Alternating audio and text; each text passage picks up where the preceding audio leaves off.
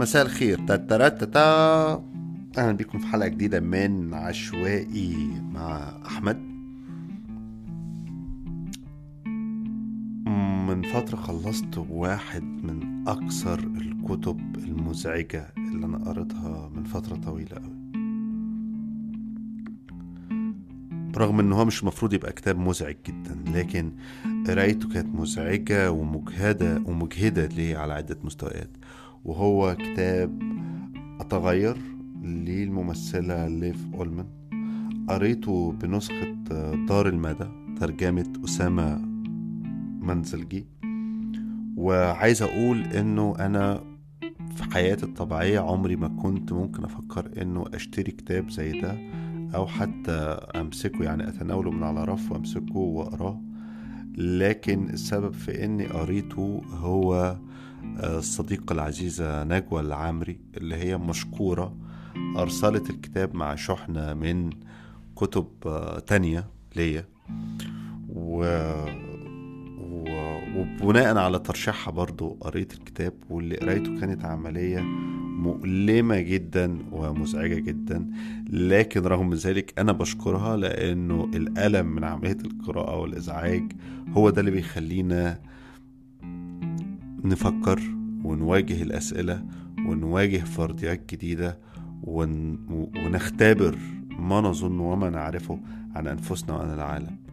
فشكرا نجوى العمري وشكرا لأي حد لسه بيهدي كتب ولا تتوقفوا عن إهداء الكتب. فاصل تترتتا ونرجع نتكلم على كتاب أتغير لي في أولمنت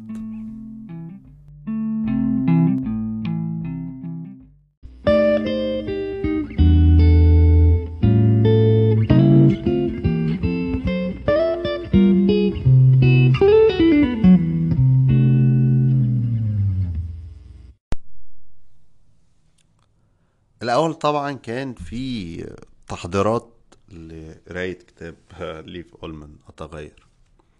التحضيرات دي كانت إنه أنا قررت إنه ما أعملش أي سيرش عنها أو عن تفاصيل حياتها غير ما أعرفه من الذاكرة. وما كنت أعرفه من الذاكرة إنه هي ممثلة نرويجية واشتغلت في عدة أفلام شهيرة جدا أوروبية في الستينات والسبعينات. كانت رفيقة وزوجة للمخرج السويدي بريجمان. وعاشوا مع بعض في الجزيرة اللي عاش فيها بريجمان فترة طويلة من حياته جزيرة فارا الجزيرة معروفة لأي حد شاف لو شاف الأفلام الأولى لبريجمان خصوصا فيلمه الشهير بيرسونا اللي هي كمان كانت بتمثل فيه. وهما اتجوزوا وهي وهي صغيرة جدا آه وحبلت وخلفت منه. والكتاب وبعد كده كملت شغل بقت نجمة كبيرة جدا واشتغلت في أوروبا وبعد كده راحت هوليوود واشتغلت ممثلة. ده اللي أنا كنت أعرفه عنها. وقصدت عامدا متعمدا إنه ما أعملش أي سيرش عميق أو أكتر من كده آه عليها. أول قراية للكتاب فتحت الكتاب وقريت حوالي مثلا أربعين خمسين صفحة وكنت متعصب جدا. مش لشيء في اللغة مش لأن الكتابة سيئة لو الكتابة سيئة أو مش قادر ألقط الإيقاع بتاع اللغة عادة كنت هرمي الكتاب يعني ما بكملوش. لكن بالعكس ال ال الترجمة ترجمة أسامة جيدة جدا. اللغة بتاعت الكاتبة وأسلوبها قريب مني قريب من كمان من من من من من اللغة اللي أنا بحب أقراها ومن الكتب اللي أنا بقراها اللي هو هي بتكتب بأسلوب الشذرات. إحنا بنشوف شذرات متناثرة جدا قطع من الميوزيك الملونة بتنقل بتحركش بإيقاع زمني خالص ولا بتيمة. هي بتنقل من من ذكرى لذكرى من ذكرى لذكرى. ما نفهمش ده ما نفهمش أسلوب الكتاب بتاعها ده غير لما بنتقدم شوية في الكتاب. في آخر الكتاب هي بتتكلم عن مخاوفها هي عن هواجسها تجاه الكتابه زي مثلا إنه آه، هي بتقول ده صراحة بتقول إنه أنا عارفة إنه في ناس ممكن تشوف الكتاب ده تقول إيه ده؟ ده أكيد كتاب وحش جدا. آه، هي بس عشان ممثلة مشهورة فتلاقي الناشر آه، نشره لها.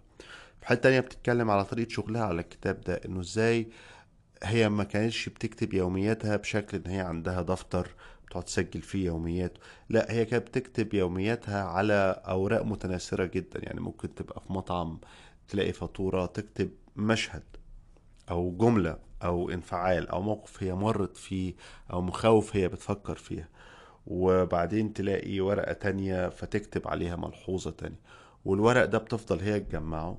والورق ده هو اللي اتعمل منه الكتاب. ولذلك وإحنا بنقرأ الكتاب هنشوف إنه في أجزاء خصوصا الجزء الأخير اللي هو أكتر حاجة أنا حبيتها في الكتاب ال ال ال التناثر اللي فيه النص. كأن النص متدشدش تماما لقطع صغيرة لدرجة أحيانا إنه يبقى أقرب لإنه يكون نص ددائي يعني. يعني سطرين بتحكي عن عيلة في كاليفورنيا وبتحتيهم سطرين تاني بتقفز إلى النرويج. وأحيانا كان يبقى متناقض زي مثلا إنه إيه هنبتدي الصفحة بفقرة بتتكلم فيها إزاي إن لوس أنجلوس دي مدينة بضان وإن الناس اللي فيها ناس بضان وإلى آخره. لكن هتنهي مثلا هتنهي الصفحة بتتكلم يا لوس أنجلوس دي الناس جميلة وكريمة وطيبة وكويسة إلى آخره. فعندنا كده إيه دايما في آه، الحالة ديت من التشظي من الحاجات اللي كانت عجباني جدا. لكن اللي ما عجبنيش واللي ضايقني قوي في الأول هو إنها بتبتدي الكتاب كده بحالة ودي حالة طول الوقت في الكتاب ملائكية جدا. يعني يعني هي ما بتغلطش. هي طول الكتاب ما بتعملش حاجة غلط.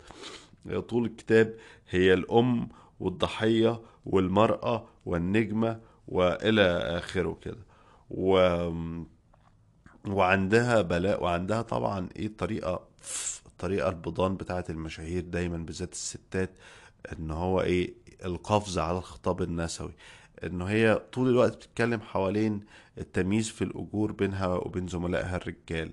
وأشكال كتيرة من التمييز والتنميط اللي بتتعرض لها بتحط بقى فيه عشان هي امرأة. لكن هي في نفس الوقت مثلا عادي طول الوقت بتشكي من المربية أو الست اللي بتساعدها في تربية بنتها. فحالة التعالي والطهرانية اللي هي حاطة نفسها فيها دي كانت مزعجة جدا بالنسبة لي واحيانا بتبقى مقززة يعني. وفي نفس الوقت في نفس الوقت حالة من تصنع البراءة السياسية. يعني أنا زي ما قلت لكم أنا قريت الكتاب كنت عامل إنه أقراه بدون ما أعمل أي بحث دقيق أو أخش أدور. حتى ما كنتش أعرف هي عايشة ولا مش عايشة. لكن عارف مثلا إنه هي كان عندها علاقة ودور عجيب جدا مع آه، هنري واحد زي هنري كسنجر وكانت حاضرة كضيف شرف تترتتا زي ما بيقولوا مثلا في كتير من المفاوضات اللي كانت بين كسنجر ونيكسون من ناحية وبرجنيف والاتحاد السوفيتي من ناحية سواء اللي بتخص خفض التسلح النووي إلى آخره. لكن هي ما بتبينش أي موقف. هي وضع نفسها وهي بتحكي بتحكي بتحكي باختزال شديد جدا حوالين علاقتها بهنري كسنجر والاجتماعات اللي حضرتها وإلى آخره. لكن عامده متعمده ما بتقولش أي موقف سياسي ما بتقولش أي جبهه وأعتقد إن إحنا مش محتاجين يعني واحدة خارجة date مع هنري كسنجر لكن كمان آه، آه، الحال وهي بتحكي المشاهد دي خصوصا مثلا مشاهد اجتماعاتها مع هنري كسنجر أو إلى آخره هي بتحكيها من موقع كده إنه أنا آه، ملاك وسط الناس المدنسين دول. وسط الناس المدنسين دول زي ما بقول لدرجة إنه في جزء هي بتتكلم إنه هي راحت حضرت مأدبة عشاء مع القيادة القيادات الكبرى في العالم دي يعني من الناحية التانية نيكسون والناحية التانية برجينيف والمأدبة دي في السفارة الروسية. وبعدين بتقول توصف يعني مشهد العشاء وإنه يعني كان مليان بالكافيار والفودكا وإلى آخره.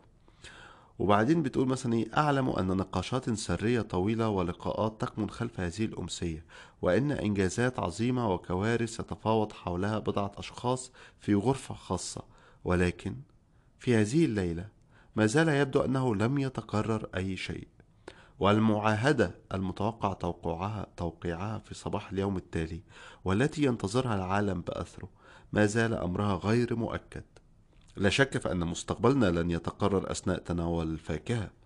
يبدو أن كل شخص يشارك في لعبة الغرف الخاصة. طبعا كلام ابن متناكة كلام علوئي يعني يعني هي لا بتقول لنا اسم المعاهدة ولا الموقف ولا ولا موقفها ولا الكلام بخصوص إيه. لكن بتوصف المشهد وكأن هي بتمثل إن هاي أنا الأميرة المسلية الطريفة اللي جاية أقعد وسطكم. إيه ده؟ أنتوا ناس مملين خالص. طبعا ده طول الوقت طول ما أنت بتقرأ الكتاب عامل لي حالة من فقع البيضان بنت متناكة. وأنا كنتش عارف هي فقع البيضان ده ليه. لكن كمان وأنا بقرأ ابتديت أقول طب يا واد إيه نركز على الإيجابيات وبلاش نبقى السلبيات بلاش نبقى بومر فكان عاجبني جدا طبعا مش عاجبني هي عاملة لي حل لأنه أنا زي شباب كتير يعني من جيلي في وإحنا صغيرين إحنا اتفرجنا على كل أفلام بريجمان وكنا غرقانين في الكلاسيكيات بتاعت السينما الأوروبية ده يعني كان زي واجب مدرسي كده بتشوفه. آه فهي بتتكلم طبعا عن مشاهد في تصوير أفلام الواحد حبها ليها وعن مخرجين قابلتهم وعن ممثلين تانيين ومشاهير قابلتهم وكلهم من الفترة دي. والواحد وهو بيقرأ ده خلى دخل واحد كده في مود من النوستالجيا الجميلة. لكن في نفس الوقت إيه تصحى من النوستالجيا على مشاهد زي اللي أنا قريتها دي زي المشهد بتاع الاجتماع السياسي. تطهر تعالي ادعاء بالسمو آه شرمطة بلا داعي. تليق بالأتيتيود السياسي بتاع شمال أوروبا عموما.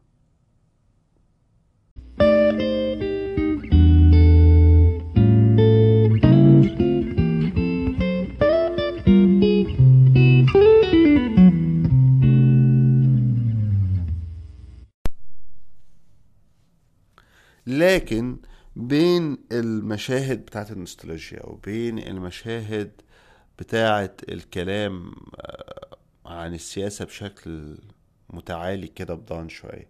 في جزء تاني في الكتاب لطيف جدا و...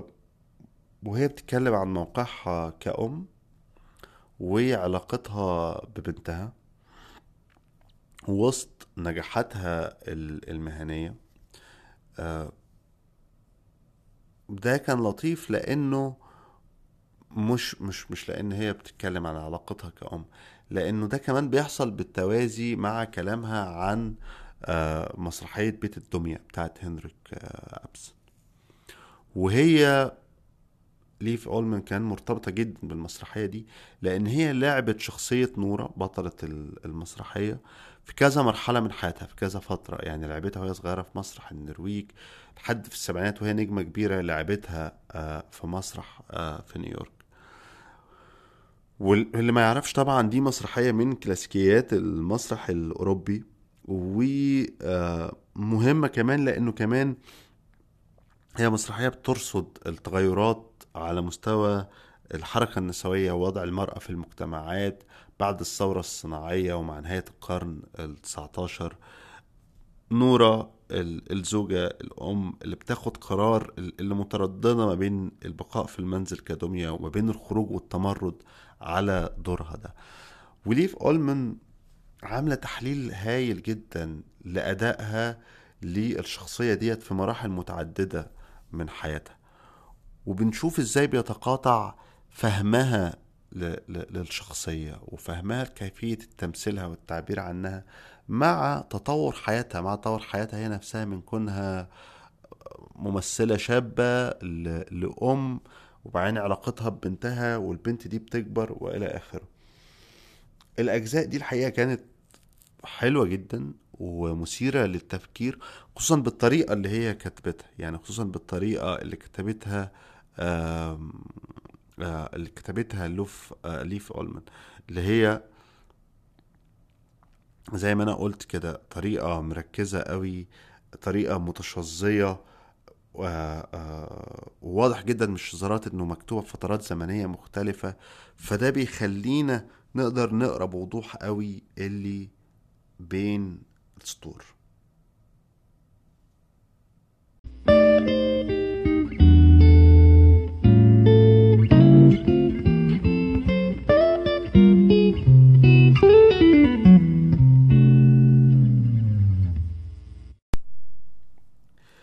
لكن بعد ما خلصت الكتاب آه، عملت search على ليف ودخلت دورت عليها واكتشفت شوية مجموعة حقائق آه، طريفة جدا. اولا أنا ما أعرفش ليه وأنا بقرأ الكتاب كنت مقتنع إنها أكيد ماتت. يعني يعني ما يعني ما أعرفش ليه. طبعا لما عملت سيرش اتضح لأ جدا. اولا الست كتبت الكتاب وهي يعني في أواخر السبعينات آه، ما كانتش كبيرة. يعني يعني يعني كتبت الكتاب يمكن كتاب 12 يمكن 75 38 هي مو... 78 هي مواليد 38 يعني مثلا هيبقى عندها 40 سنة.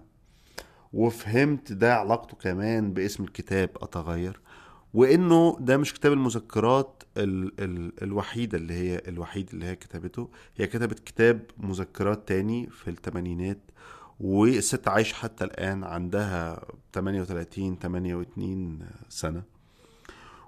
المدهش بقى بالنسبة لي إنه أنا طول ما أنا بقرأ الكتاب آه وهي بتتكلم عن لين لين دي بنتها من إنجمار بريجمان وواضح هو بعد ما انفصلوا هي خدت البنت وهي اللي ربتها.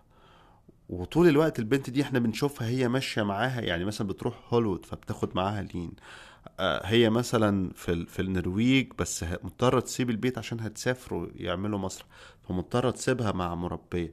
ودايما هي في حالة من العذاب ما بين واجباتها كأم وطموحها كممثلة وإن هي لو ما مثلتش هتبقى حالتها مش كويسة بالتالي هتبقى أم آه، تعيسة. و... وطبعا أنا كنت طول الوقت مستغرب قوي الست دي over لأنه مثلا هي بتتكلم ل... بي... على لين بنتها دي إنها مثلا عندها المفروض خمس ست سنين. فتتكلم إنه إيه اتمشيت لي. النهارده مع لين وقعدنا نتكلم عن حاجات كتير عن الحياة والموت. فأنا اللي هو إيه إيه السم البضان ده؟ ليه واحد يبقى ماشي مع بنته ولا بنتها اللي عنده ست خمس سنين ست خمس سنين ويتكلم معاها على الحياة والموت؟ ليه ما بيلعبش معاه ما, بي... ما بيسلقوش يعني؟ طبعا في في حاجات بتحكي عن مشاهد تسلية. والبنت تتحرك ما بين استوديوهات هوليوود وما بين استوديوهات أوروبا وأبوها إنجمار بيرجمان وإلى آخره. لما عملت search اكتشفت إنه لين آه، بقت كاتبة. هي درست أدب إنجليزي آه، في جامعة نيويورك ونشرت عدد من الروايات والحقيقة بقيت مهتم جدا. يعني أنا يعني بعد ما قريت الكتاب أنا عايز أقول إنه قفلت تماما من إنجمار بيرجمان أنا مش عايز أشوف أي أفلام تانية لبيرجمان مش عايز أشوف أي أفلام تانية لليف اولمان أقدر أقول إنه يعني آخر شعرة بسيطة كانت بتربط ما بيني وما بين السينما الأوروبية الكلاسيكية بتاعت الفترة دي تقريبا انتهت. يمكن قدام أفكر أشوف أعيد اكتشاف بعضهم أو أشوف أفلام تانية بس مش عايز أي مخرجين تانية من بتوع شمال أوروبا دول غير لارس فانتورير طبعا. آه لكن لين بقت كاتبة تكتب مقالات صحفية منقدة أدبية والحقيقة بقيت مهتم جدا أبص على شغلها وعلى آه رواياتها. لكن تاني أرجع أقول كان مستحيل أقرأ واتكعبل في الكتاب ده بدون الإهداء. إن الكتاب وصلني يعني في شحنة بريدية من نجوى العمري وده يخليني أشجع تاني الناس إنها ترجع تهدي كتب وإن إحنا مش بس كده نطلب من الناس إن هم يهدونا كتب. لأنه في كتب وفي عناوين في سكاكة كتير جدا يستحيل إن إحنا نروح ليها غير لما الآخرين هم اللي يفتحوا لنا قلبهم وجيوبهم ويشتروا لنا كتب شايفين إن إحنا نحب نقراها أو بتعبر عنهم أو فيها رسائل ما خفية. شكرا ليكم. ما تنسوش اعملوا فيفورت تفضيل share like support ينفع على Anchor تشترك في المحطة وتدعمنا بمبلغ آه، شهري بسيط جدا لا يتجاوز الواحد دولار. شكرا لكم تاني. أحمد ناجي عشوائي. بابا بابا!